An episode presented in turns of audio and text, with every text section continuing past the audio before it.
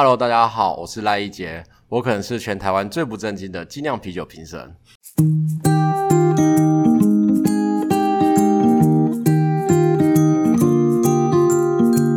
Hello，大家好，我是吉姆，欢迎收听以酒会友，和我们一起认识新朋友。现在我们酒厂还是在忙哈，在忙着扩产，所以我话不要太多。呃，我抽了空去找了以前呃我们常常呃一起跑活动去呃不管是精酿啤酒的评审，还是精酿啤酒的，其实就是社交的活动啊的一个人啊，叫做赖一杰。赖一杰他以前是，其实他现在还是呃 BJCP 的评审，BJCP 就是美国的一个。精酿啤酒的评审的制度，那他也是这个制度在台湾的呃推广人。他现在在桃园自己开了一间精酿啤酒专卖店，叫做酒吧。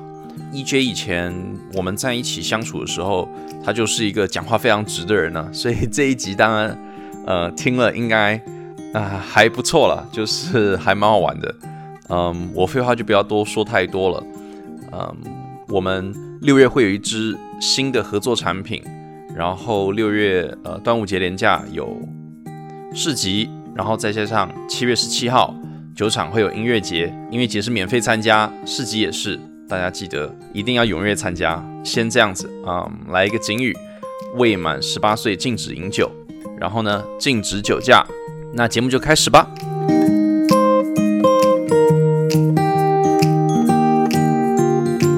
其实我一般都在我们酒厂喝，像我们酒厂会办那个最近前阵子有办那个市集啊，跟那个啤酒节嘛，对不对？我都是拿我们的那个小麦啤酒，我们小麦啤酒才四度而已。对啊，那个我都是拿一公升一公升的在喝，那个很开心。那下午喝到晚上可以喝三公升左右啊，因为很爽。因为啤酒节时间，你们啤酒节其实还很好，就是礼拜六日都都是这种假日时间。其实因为我是宜兰人，所以蛮多就是朋友问我宜兰有什么好玩的，或是。我们家族的人问：“哎，最近有什么地方可以喝酒？”都会推荐那边去，但就是自己都去不了，就觉得，然后就然后朋友都在一直在打卡，就是刷我脸说，就觉得哦哦。哎，你店还是你自己自己在顾？对，我觉得这个这跟我等下会想聊的第一段也蛮有关的。我觉得好难交给别人过，这种这个产业。但你会发觉，尽量就是开，就是比较。纯就卖精酿的，就是你不是变成餐酒馆或是调酒类型兼卖精酿的，过半都还是创办人自己雇。对，你会发觉这个产业很少很少是就是交给别人去雇，然后雇的比自己雇还要合适的感。好，我觉得我们可以切进来问一个，我觉得就是直接问一个这个跟。这个东西相关的问题，就是你你觉得为什么是这个样子？为什么一定要你自己顾？我觉得呃，讲好听，我们可以讲好听一点，跟讲直现实一点。讲好听一点，就是大家可能这个东西他对他很有爱，然后尽量其实也比较难去推广，因为你会遇到消费者的刻板印象的反抗，所以你要真的好好去推广一件事情，并不简单。第二个是种类很多，呃。我们先不讲很复杂的啤酒风格，就单是你进了很多酒，你希望消费者都能挑到他自己喜欢的，然后不要踩雷。这件事情你要交到一个员工手上，然后他也能稳定长期做下去，我觉得没那么容易。对对，所以就是嗯，我想要找到一个对于精酿啤酒有呃足够知识的人不容易，然后他有足够知识又愿意就是。固定来固店的对。更少，对啊，对，像我们自己在招人的时候，很多人都会跟我讲，老板没问题，我很愿意学，然后接着就下一句，我很愿意努力的学调酒，你还愿意接受我吗？可是就 其实就方向其实都搞错了，很多人觉得你来酒吧工作就一定是学做调酒，但我们很多东西其实你也知道，培养一个，要是你要培养一个店长，他完全能应对所。客人正常的问题，不用很专业，不用很深奥，他的培养时间很长。可是，到底有多少人愿意给你培养？这才是，而不是去同花同样时间学调酒。这个是第一个问题，我觉得。而且，感觉介绍精酿啤酒的出路没有像调酒这么多。我们这样讲会不会自己贬低自己产业啊？我觉得不会，我觉得不会。可是好像好像调酒，感觉你看现在很多技职学校都有那个调酒社，对，然后会有好像可以去考调酒证照嘛。对，虽然说那证照我知道没有什么意义，业界的人蛮讨厌的，可是就是最少感觉是有被重视的，感觉比较少。呃，在学校在重视说，哎，我们教我们的餐饮科的学生学习怎么呃认识啤酒，或是甚至会怎么酿酒这样子，或是酒是怎么做的，好像比较少像这样子。其实真的很少。这前几年，呃，南台科大我知道他们开始在学啤酒，嗯，然后从去年初开始，还是前年底，我跟校长贵，我们开始在龙岗中立龙岗那边的南亚科大，我们有学餐旅系跟餐厨艺系，现在有都有找我们开设啤酒相关的课程，嗯，我们就有教他们怎么分类啤酒、品啤酒，跟主要是实做酿啤酒，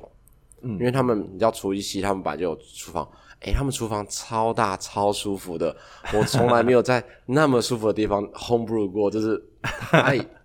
那个专业的厨房，那个火超大的，都是快速炉，然后然后喷洒出来都不用担心，水一冲，它的地板就起掉，然后所有设备都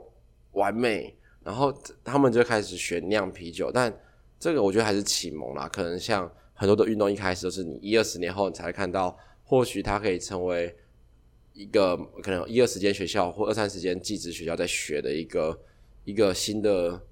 新的学问啊，不可能全部都有，但对要时间呢。而且你说你在学校也可以教他们酿酒，应该也是这一两年来的事情。就这一两年的事情。对，因为呃以前是不行嘛，后来好像政府才允许说教学用酿酒，教学酿酒，对不对？其实，在那之前我们就在教了，不过我们还是尽可能保持呃不贩售，不干嘛。学生比如他们自己酿完，就他们自己带走，然后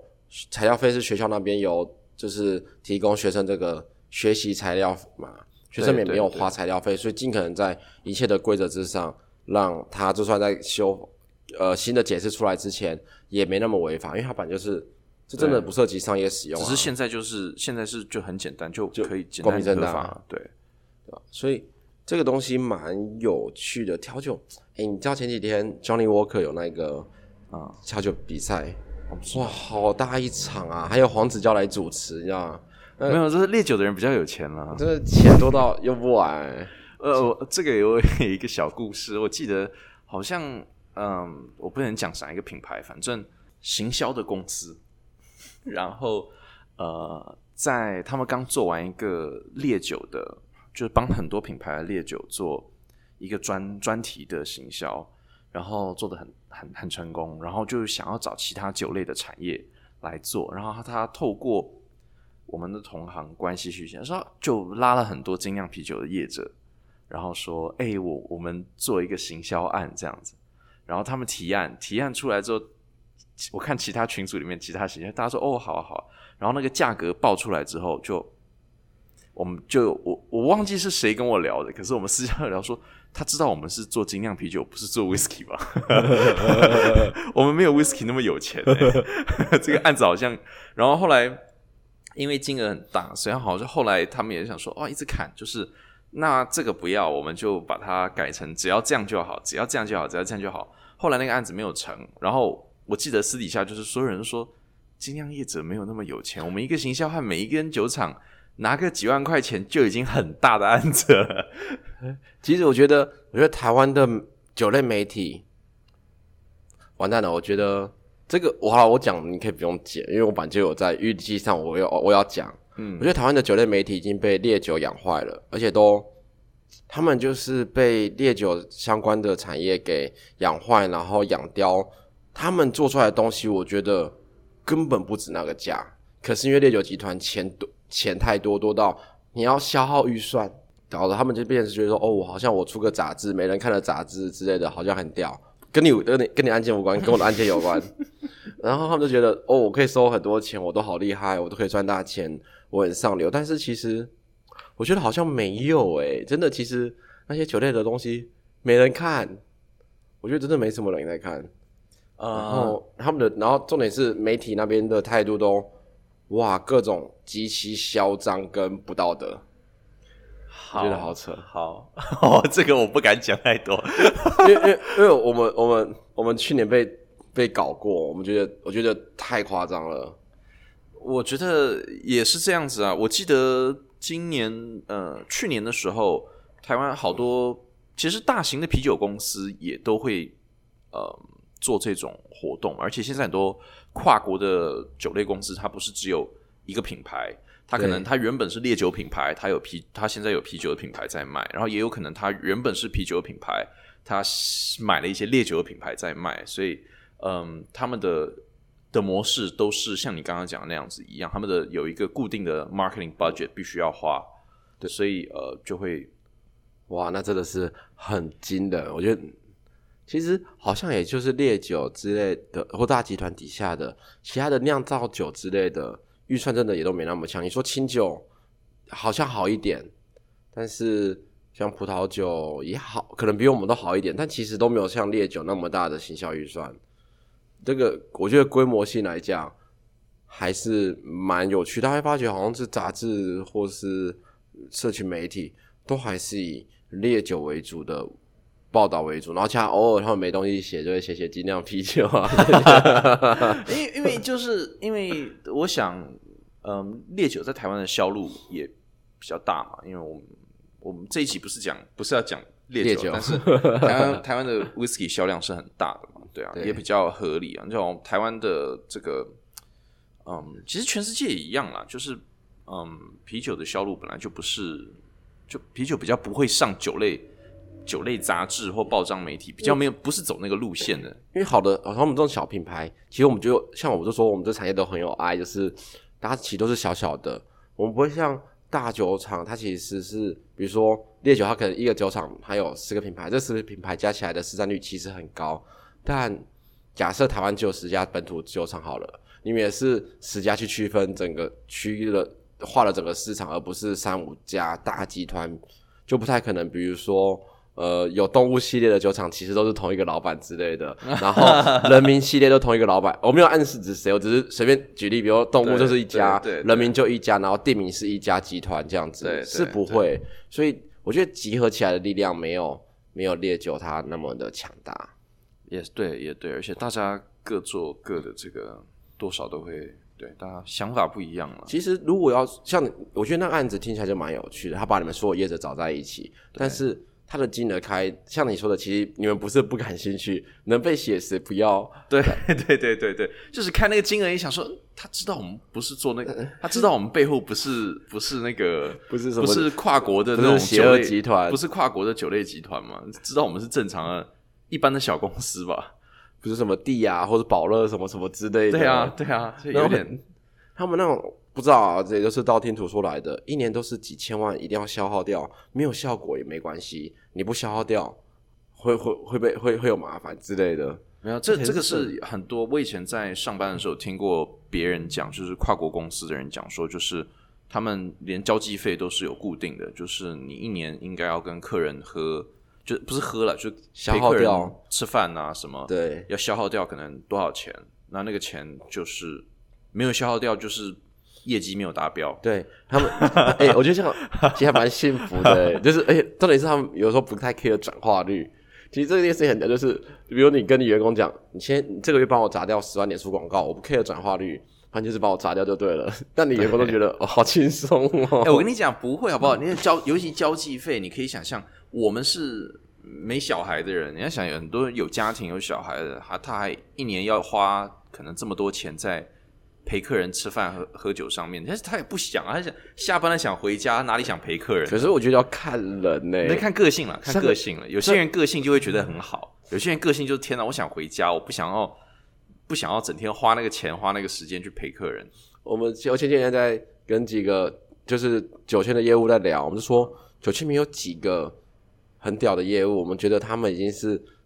社交成瘾，他们不是每天都他们。不是老板逼他们每天出去社交或是交际，可是他们是交际成瘾。可能你叫他不交际，他都不知道在家里要干嘛。像这种时候，他们其实应该去烈酒集团。哈哈哈就像你说的，你可能有，比如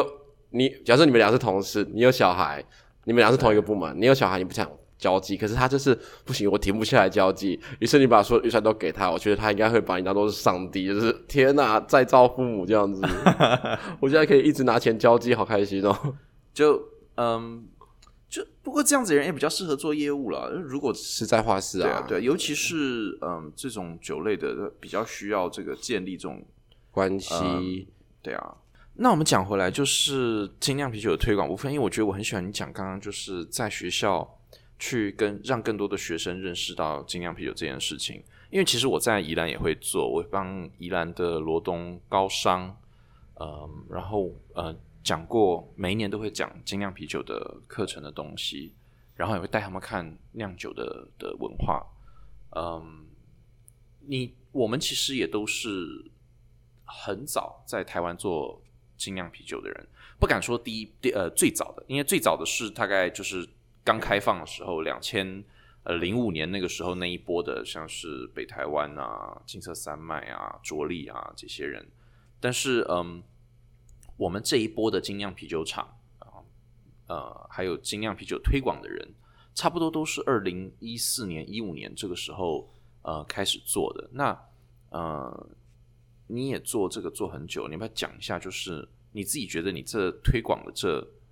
嗯，这几年你的你看到的变化，我想很多人不见得知道。你可以讲一下你你推广的不是随便乱七八糟人可以推广，你推广你是你是 BJCP，你在台湾推广 BJCP 的东西嘛？然后啊，你把就是简单讲一下这些东西？好，我我觉得嗯，这几年的推广其实是一个蛮有趣的，从两个面向来看，第一个是。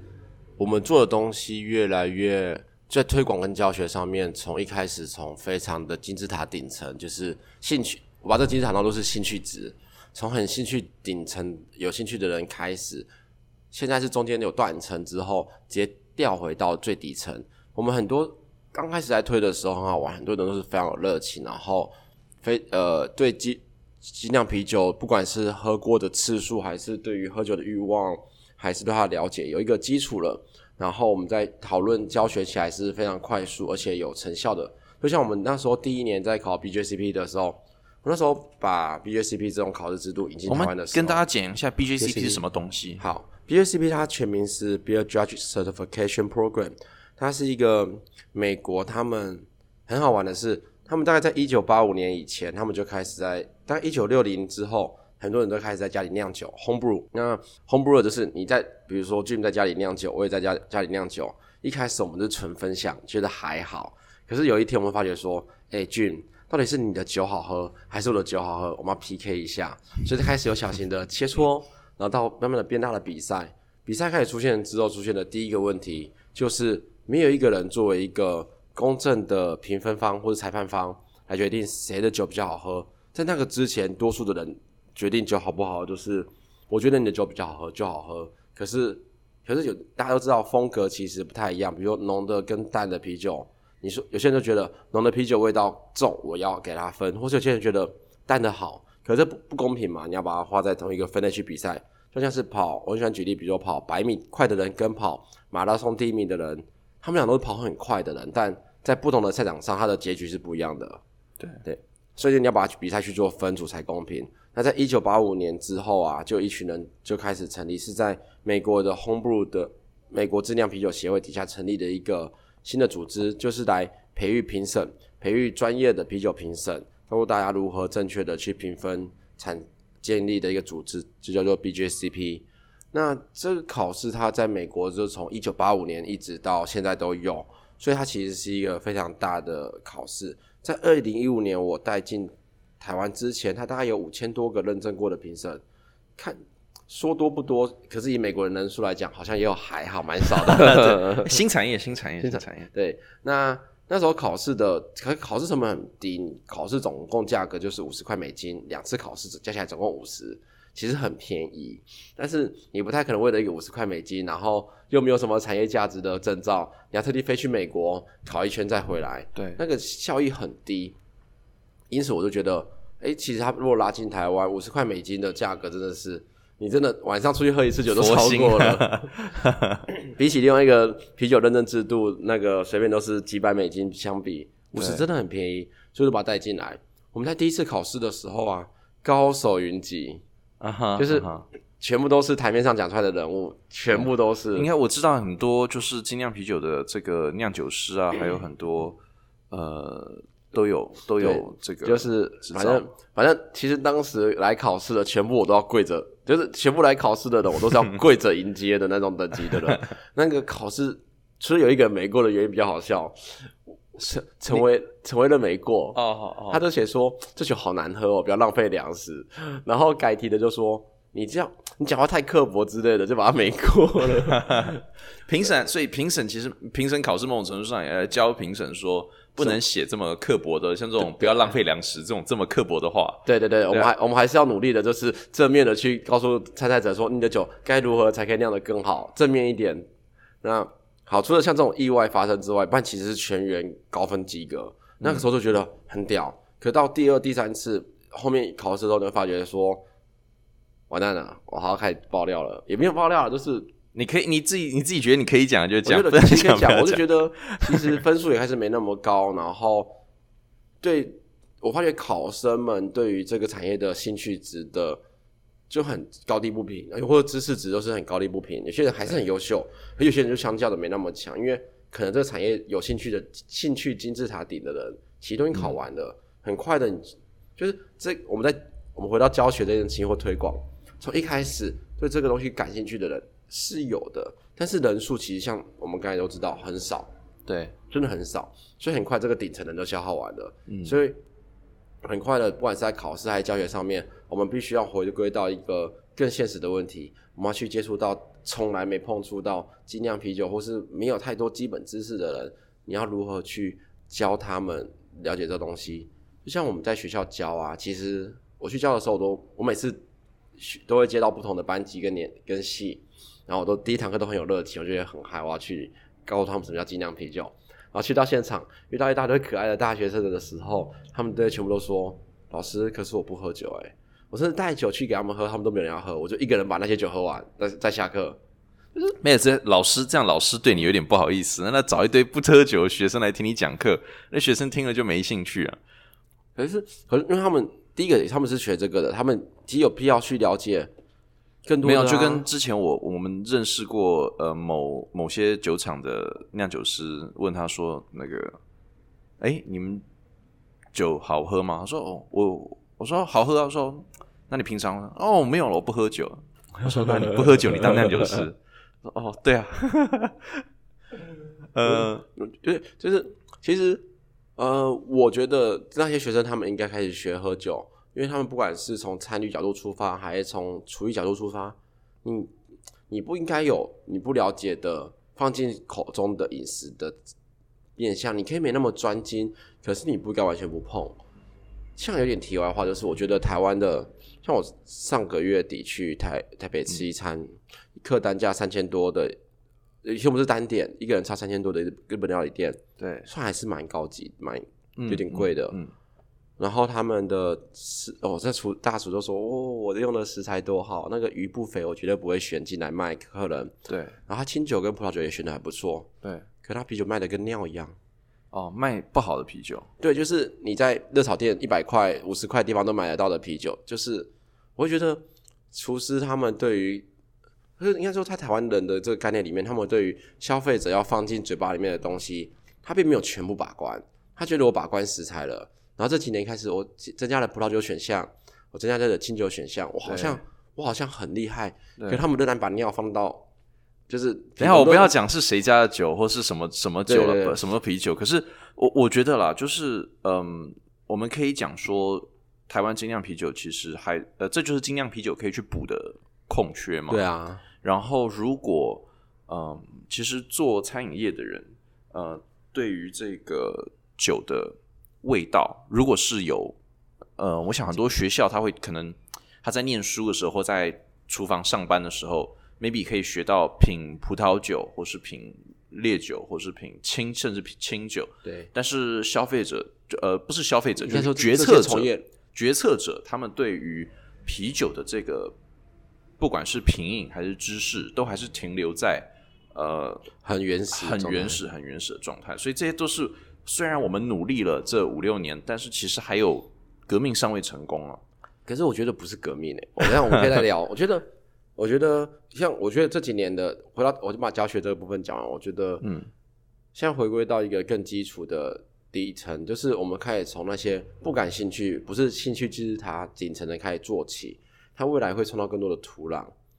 然后它是一件很，它是一件很累，就像是我们一开始刚进入这产业就觉得哦好，什么东西都好好玩，很快很快。一开始其实是一个顺风期，可是你不可能永远都顺风，二三十年都顺风一个产业。嗯所以我们马上就，我觉得这几年台湾的精酿遇到了很大的撞墙期，不知道俊有没有感觉？这几年台湾的精酿相较之下，真的没有以前来的活跃，来的来的好玩。就是比如说各做各的啊，然后没有啤酒节，然后活动也少了很多，产业聚会也少了很多。不会啦，我觉得啤酒节是蛮多的啦，啤酒节是蛮多，只是业去年没有啤酒节吧？没，去年是疫情的关系啊，没有，去年威士忌展跟青酒酒展什么都还是照办啊，怎么会就只有啤酒节没有活动？原本要办那个 C Brew 就没办啊，那个呃 C Brew 就是呃东南亚的一个哦呃 Brewing Conference，、呃那那个每年都会那个不一样办，那个太贵了原本去年原本去年要办在去年要办在呃南港的，结果没办成。你说 S E A 不那个，我觉得不值得。啊，哎、我去过很，我去上次我有去，我觉得很好玩。我嗯，我觉得它太贵了，它真没有，的它是它是 for 业界的活动啊，它不就是是 for 业界也太贵不是不是 for 嗯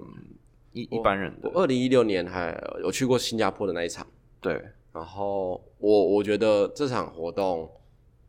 我觉得一九年的不错了，我觉得一九年的不错了。我我 OK 其他年的我没有去，其实我不知道。其实我觉得一九年的是不错。它最好的点就只有一个点，就是我觉得它白天的行程，就是它主要的收费行程其实蛮无聊的。它好玩的是晚上来自亚洲各个地方的产业的人聚在一起，然后你就是酒就喝啦、然后其开始实没有啦，知识你讲的是对的。然后其实我觉得很核心的点也是，交流，嗯，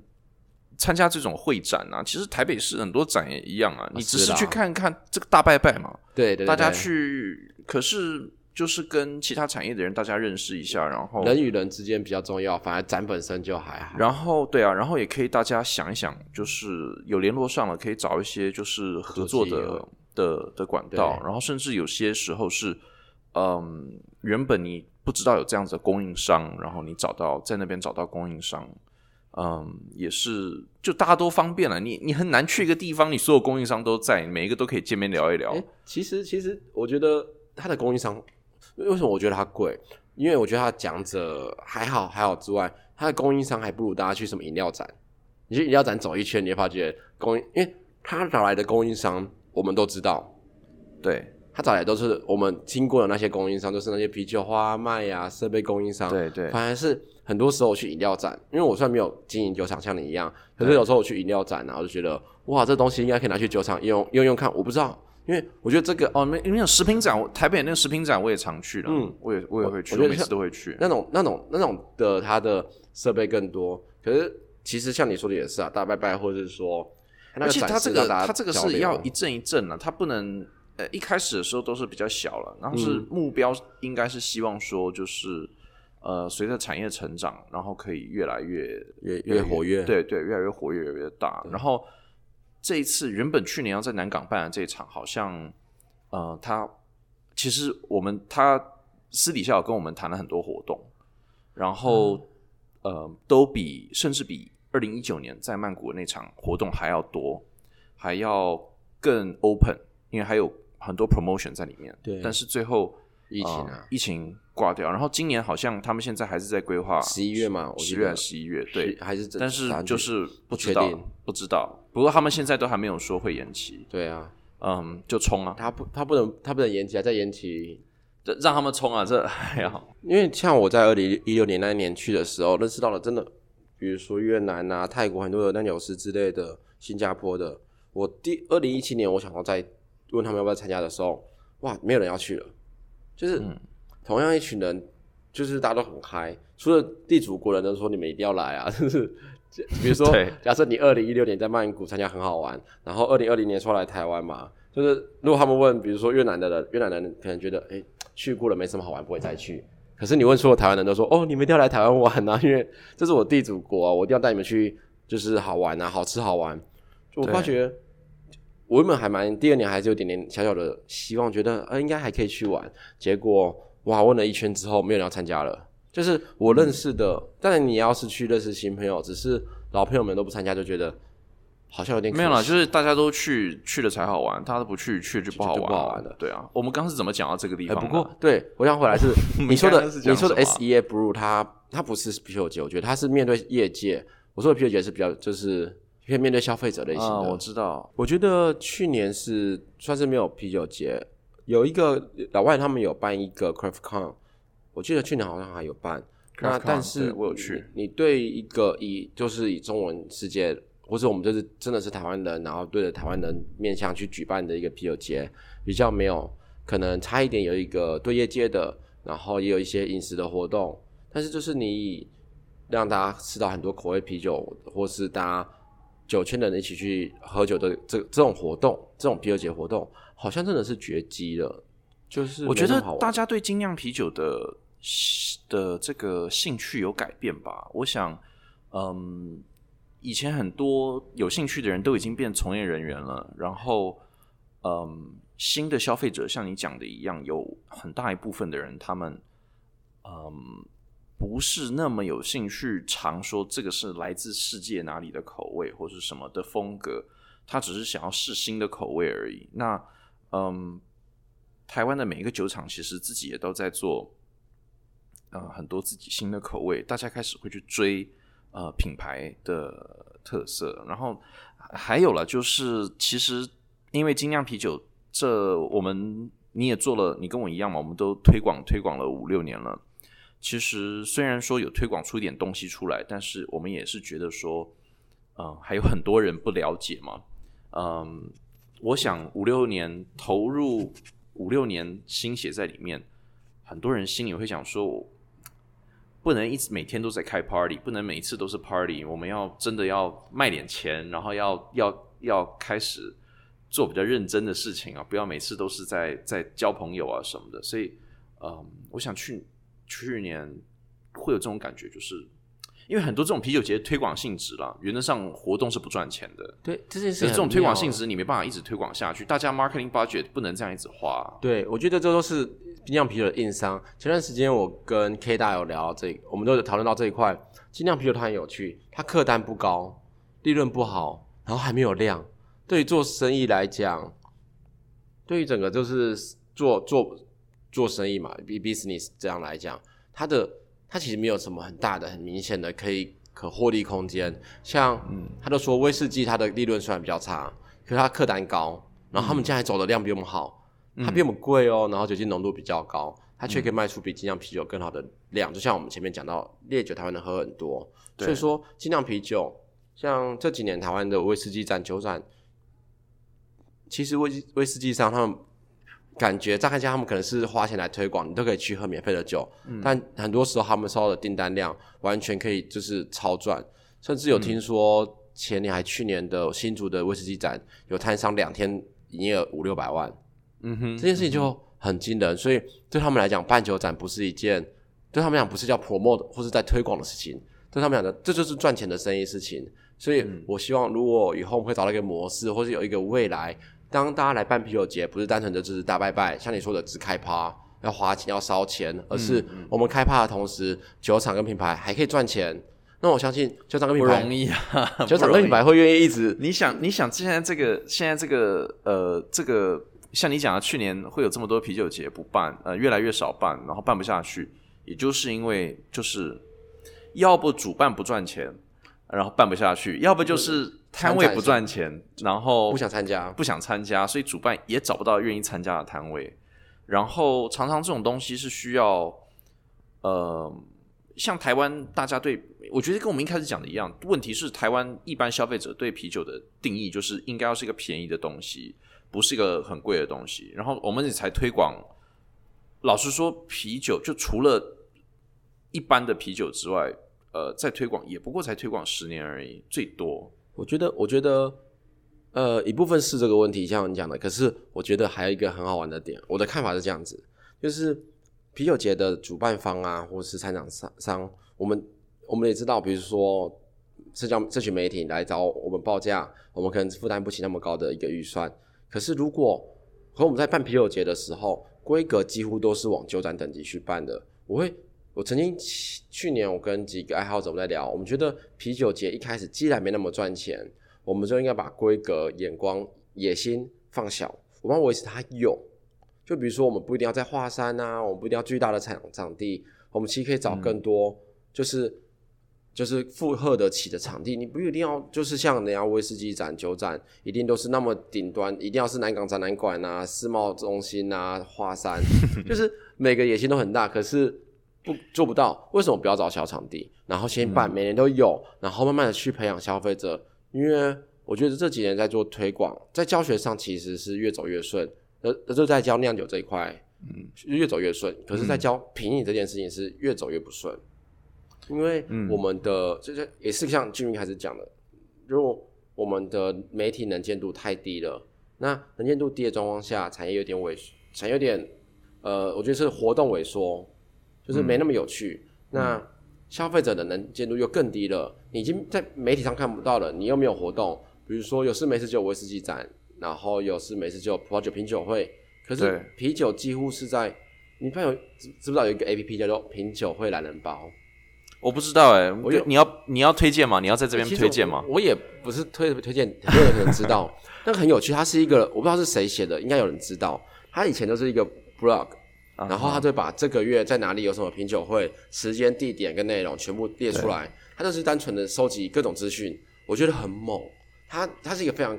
他没有要推广说谁的好谁的不好，而是告诉你，你想要品参加品酒会，你就在我上面找一个你，你只要这个时间有空，你就看有什么，比如有清酒、有葡萄酒、有什么，你就可以去报名参加。有些免费，有些付费。可是这几年在品酒会懒人包上面几乎看不到啤酒的活动。啤酒品酒会，你你办了会有人吗？我自己觉得啤酒品酒会，感觉你办不出办不出人来。一哪哪哪个产业的品酒会一开始办一定有人。我觉得葡萄酒就有啊，葡萄酒一开始就应该就有人多，因为觉得不会。我觉得我上次我之前做 podcast 的时候，我跟人人其他人聊过这个，我会一直有这个观念。然后我不知道你会不会有呃同不同意我这样的讲法，就是啤酒在台湾的社会是有固定的，社会对啤酒是一个固定的想法的刻板印象那之类的。葡萄酒是没有的，葡萄酒在呃葡萄酒以前公卖局从来没有做过，所以葡萄酒一开始的时候。它就是以西洋的模式进来，而且西洋的东西就是比较高级。那个时候两千两千年两千刚开始开放的时候，你在台湾就是喝这些东西就是比较高级嘛。然后呃，我相信威士忌也一样，因为威士忌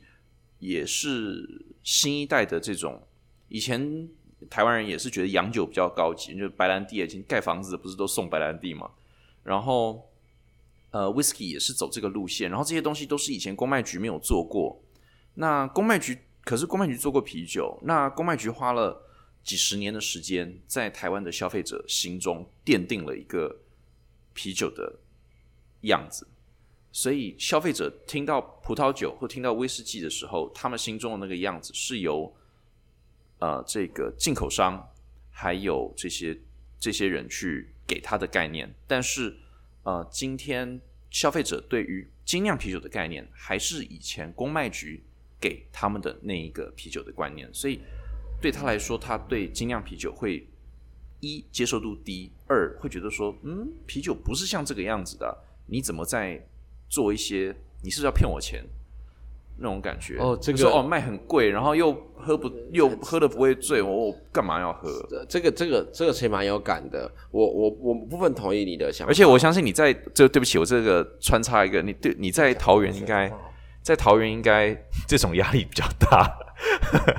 台北应该比较不会那么惨。我不知道你在这个地方会不会有这种感觉？其呃，其实我我部分部分完呃，应该说大部分同意你，可是小部分我觉得。我可以提出我的想法，嗯，像比如说刻板印象，我们尽量啤酒的反运动出来就是要就是去打倒这个商业啤酒，或是去改变消费者对于被商业啤酒厂建立起来对啤酒的刻板印象，比如说就认为酒就是要这个味道，就像我们在桃园，我超常遇到客人说。老板，你的酒都加香精或加水果或加什么的，你都没有原味的啤酒嘛？对，可是比如说 我们在酒厂全都原味啊，在宜兰也常遇到这种，很常遇到。就是我又我写到一段，我觉得我觉得尽量要起来呀，要在那个文化水准高的地方先做。像我们这种比较乡下地方，我我们真的是这样会不会把很会不会有人来桃园你桃园店门口抗议？我不怕，我不怕，我都因为我已经讲太多年了。桃园其实要不是因为它有一个机场，或是离台北近，它根本上不了是，根本算不上是一个都市，还蛮乡下的。那边的人的思考模式超级无敌乡下啊哈。那所以在一个文化水准比较高的地区，甚至你看台台湾，其实台北之外好一点点的可能台中，然后台南还好，就是有有几家还不错的。但你除了那种真的有文化的地区之外，你很难去推像你说的，消费者会觉得他们就会觉得有一个刻板印象在，觉得啤酒可能要这个味道，他无法去理解有一个原味的啤酒，你这就不是原味的。然后 我不能接受新的味道，或是他们也可以在文化更高的地方的人，可能更多的人像比如说你们这种去过国外待过的人，就知道哎，其实 craft beer 也是另外一种类型。然后你们会去影响，我觉得你们会去感染身边的朋友，去认识他。这个是一个很重要的。那我小部分我觉得想补充的就是，我觉得品酒会一开始没人办，嗯，但是会会没人参加。可是你要办的，有几个人参加，他们会去感染朋友，因为它是好喝的。他们真的被参来参加过，觉得喝到，然后就是被你们洗脑，不是洗脑，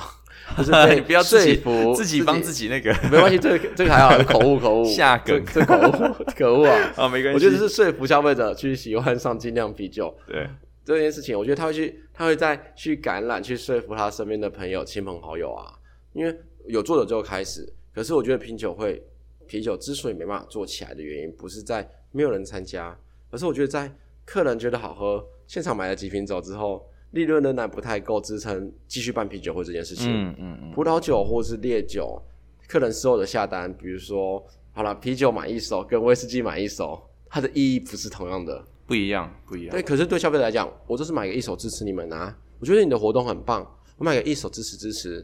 就是啤酒你卖不到那个精酿啤酒，你卖不到那个价格。对，没有那个价，没有。我觉得台湾的精酿啤酒，我样我蛮想讨论这件事情的。我因为 Jim 你是学商业的，我学 marketing，我蛮想 marketing 行销的。对我蛮想，我其实有这个疑惑一段时间了，我蛮想跟你请教这个问题的。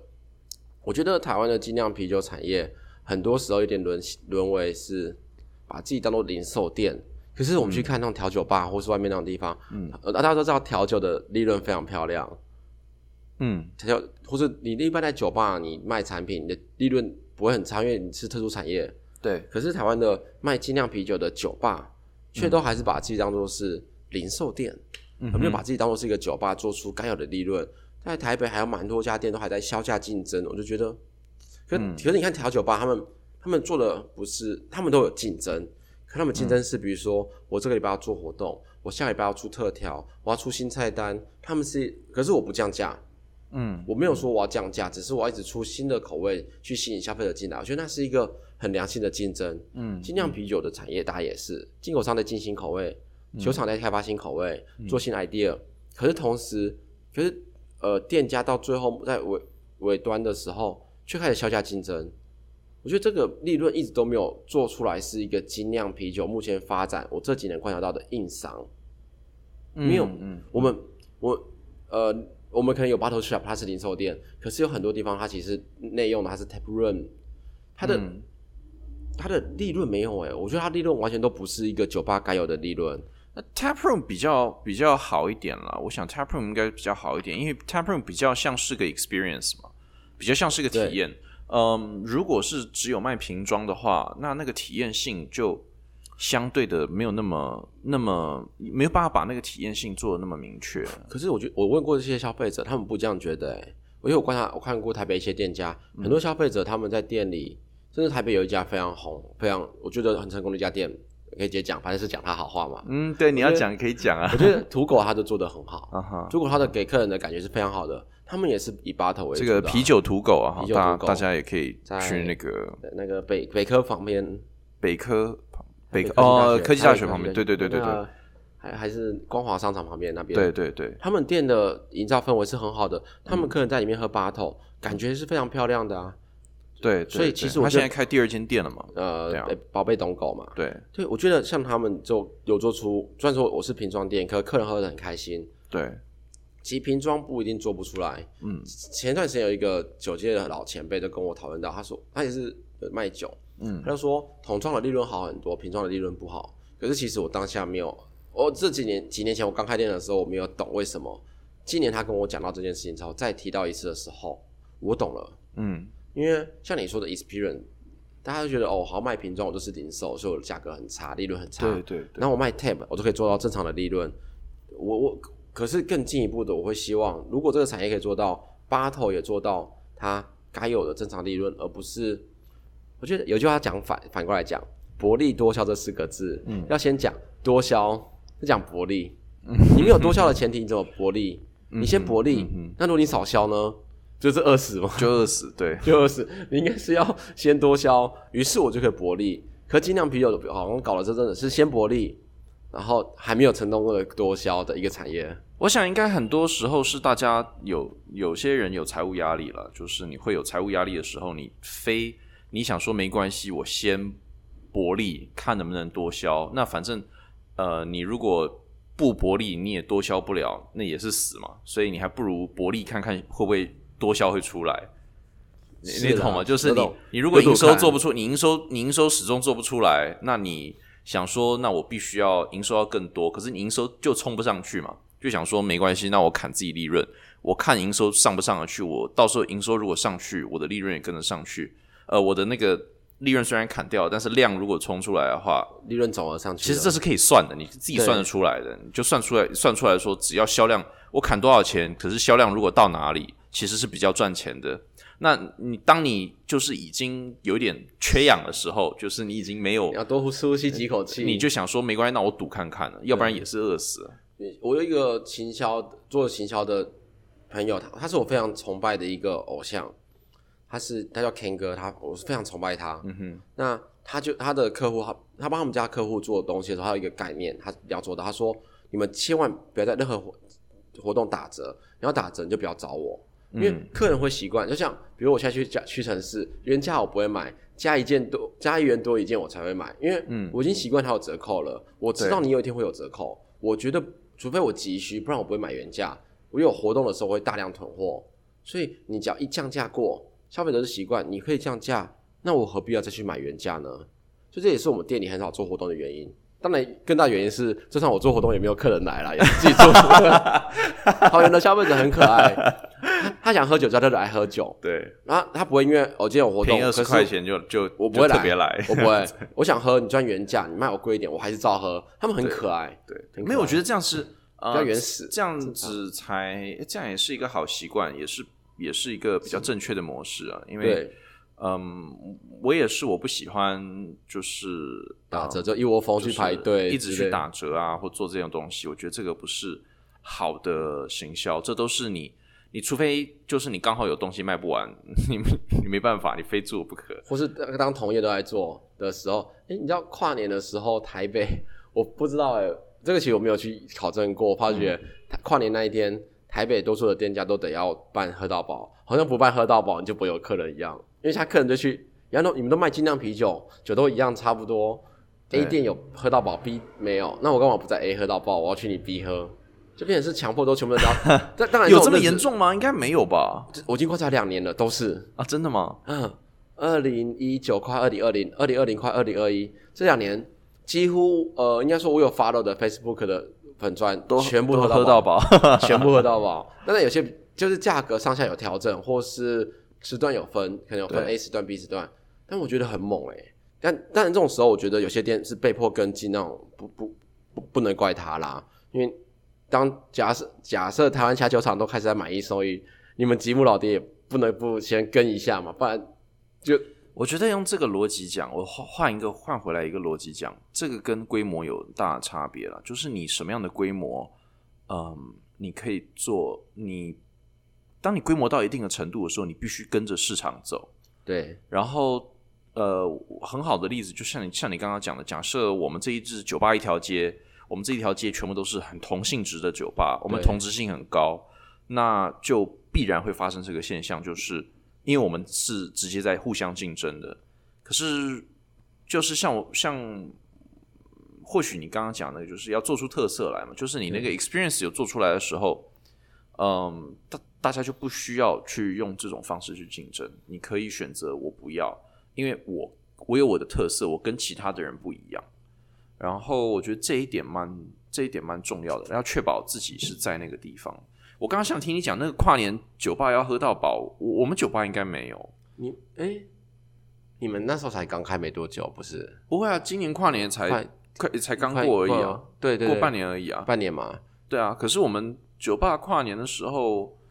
哦，我知道了。哦，已经点出一个点，东区为主，东部东旁对嘛？因为东区竞争很激烈，对西方西部好像都没有。而且东区你在东区跨年，你是不只是跟酒酒吧竞争，还有在跟 seven，你在跟 Seven 竞争，而且重点是 Seven 也会有活动，听说。而且因为东区你有些地方你走去街上，你还没想看得到烟火，所以它那个对体验又不太一样。大家都想在东区有一个地方，我可以从下班后待到。放完烟火，我还可以不离开。我听说，我听说那个他们的那些比较大型的商业啤酒，他们在跨年前都会要求业务去呃超商补货，去东区、新一区的那一些超商去塞货。一定的，就是而且呃，就是希望说我们这个大品牌的这个啤酒，在跨年这一天，大家都会选这一支喝，把那个量做出来。就是这天大家都心想：哦，我要跨年了，那我还不喝爆它。对，所以所以就会很明显有这个这个需求需求了。然后我跟竞争跟竞争有很大的关系啦。我觉得这就是你刚刚讲说同行大家都做买一送一，我会不会做？我不会做，我绝对不会做。我还是很有信心，我说不会做，不会跟进做买一送一。我就觉得，我觉得如果你会跟进做，不是因为竞争压力，而是他们说怂恿都说：“哎，Jim，我们一起啊，朋友都说了，啊，你要不要一起跟进？”对对，这个时候就这个时候这个时候会，这叫好玩。对，好玩会，可是就是想办法炒一波，就是大家一起买一送一。哎，那个其他如果有人在听的话，如果我我不知道其他做业者会不会听啊？其实我们可以凑一凑，到时候我们就是某一天，就是某一天，就是一个一年中某一天，就是啤酒买一送一这样子。那我或许是一个 beer day 之类的，对对对，或许是个 idea。你刚才讲一讲，这个 idea 蛮好笑的。每一间酒吧外面都排队，大家知道今天买一送一。对，然后大大家消费者囤货没关系，你就你都买点回家喝，你以后不要再喝台啤，然后喝酒了你就你就。回不去了，你就回不去了。哎，这也是一种方式哎，这好像是个 idea。我用精酿啤酒塞爆你的冰箱，于是你就每天喝，喝酒了，你再喝一口台啤，你发觉糟糕，不好喝了。看了多少间酒厂有这个 有这个有这个 guts，因为这不容易啊，这很这个产量很够。我告诉你，有有一个业务，你可以找他们去谈，他蛮好说服的。我跟我我觉得这个业务人很可爱，他是很好说服的业务。有鬼的 Nick。哦，那个那个也是，当然他不一定能决定他老板的想想法，可是你找他谈活动，他都很开心的跟你玩。我觉得他是一个很有趣的人。那个他那个我也认识很久啊。那个以前我们都在那个在他以前，你知道天母 Kiss Sorrow 吗？对，我们以前在 Kiss Sorrow 喝酒啊。对，所以所以如果你先鼓吹他，然后他再去鼓吹别人，是不是就好玩？他真的很有趣，他很嗨。对啊，对，所以然后哦，讲到我们还讲推广，没有，而且讲到推广，而且你讲到开店。开店的部分也是很有趣，就是买一送一这种东西，你开一间店怎么做这样子？我其实听起来是很有趣。不过你不会做嘛？像你刚刚讲，你不会做，因为其实做了效果很，在我们店的话做的是效果很有限。大家想喝就会来喝，不想喝，我们之前做活动，他们就是不会来，就还蛮，我觉得这是很很像你说的很对啦，很对。但像我们，因为我可以。介绍一下我们今年做的东西嘛？嗯，请说，请说。因为我就像我们去年就开始在想一件事情，嗯，就比如说没有啤酒节，然后也不是在台湾，大家对喝酒这件事情有一个负面的刻板印象，会觉得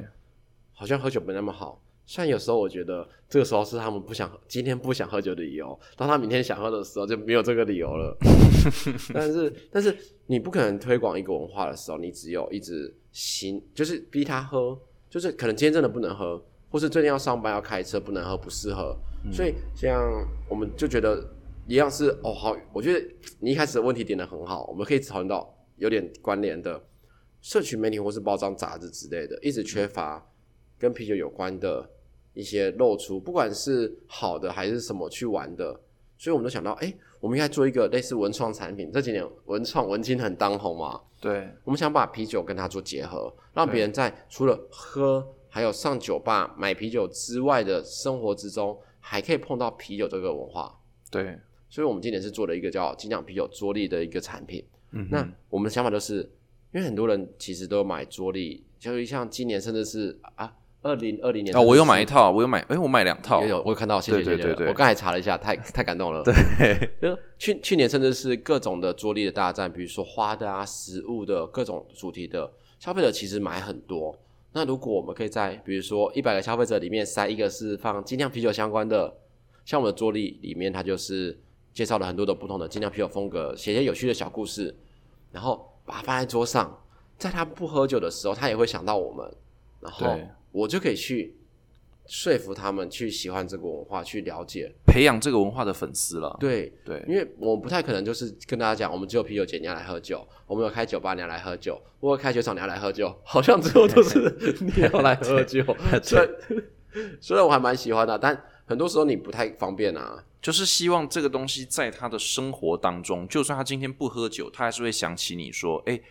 这个是个文化，对，因为就好像你去有些餐厅，他其实没有卖酒，他也拿个那个葡萄酒瓶，然后里面弄个蜡烛啊，或者插个花啊，或什么的。可是从来没看过有人拿啤酒，呃，精酿啤酒这个东西来。你们可以开始送酒瓶之类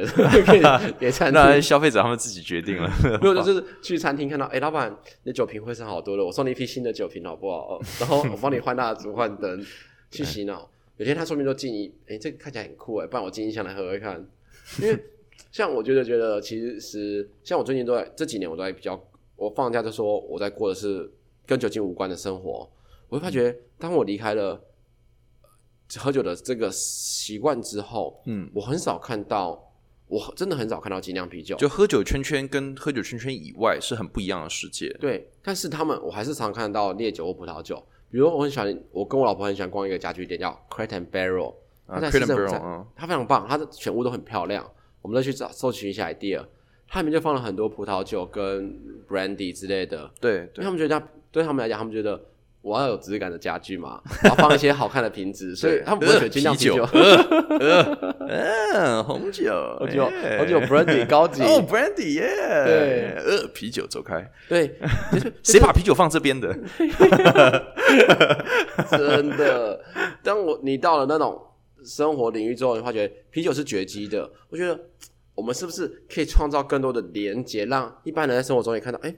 哎，喂，吉姆老爹这瓶子很帅，啤酒是 OK 的，这样。对，那像他们看久了，哪天想喝酒，他就想到啊，不然我们最近葡萄酒喝太多了，我们换个口味。他们其实，我觉得慢慢的从其他的文化方面，就是有点像是多点围攻。我在生活中每一个点都让你看到。像这最近就开始有些日剧开始出现精酿啤酒，对，日剧里面出现的精酿啤酒越来越多，或是美剧甚至台剧开始变多了之后，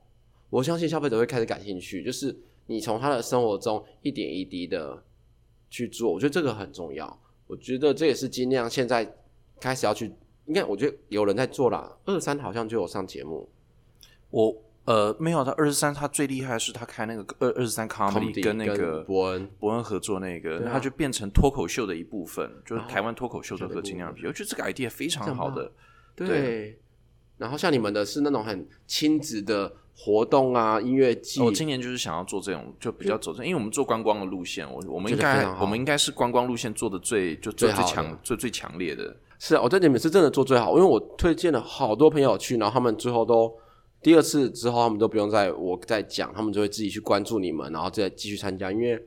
比如说一个家庭出游到宜兰出游很正常，然后可能夫妻两个都可以开车。某一天，爸爸说我们去一个酒厂很好玩，然后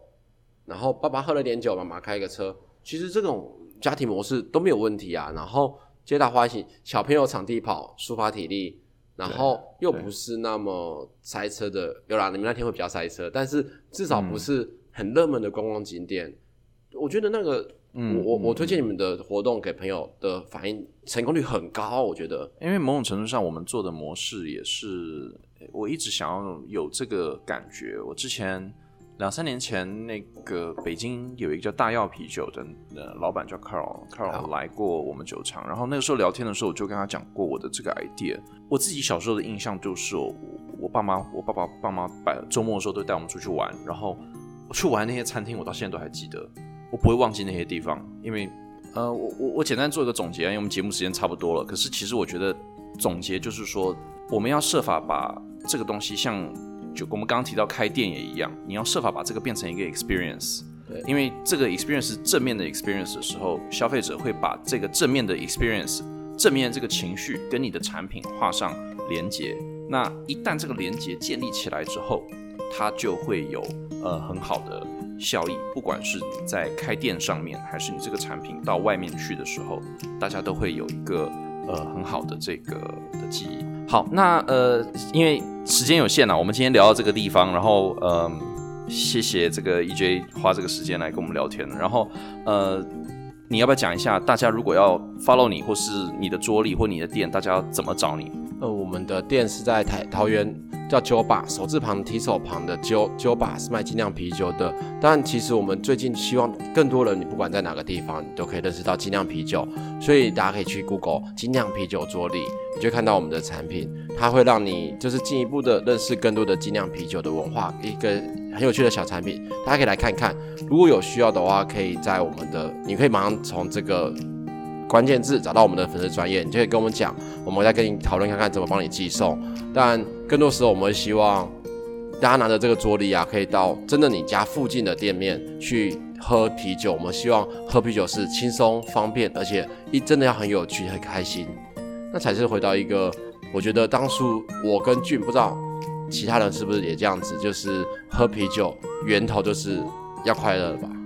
对，好，那嗯。我也要讲一下，依旧会有 podcast。我们在大家如果喜欢的话，记得说服你的亲朋好友，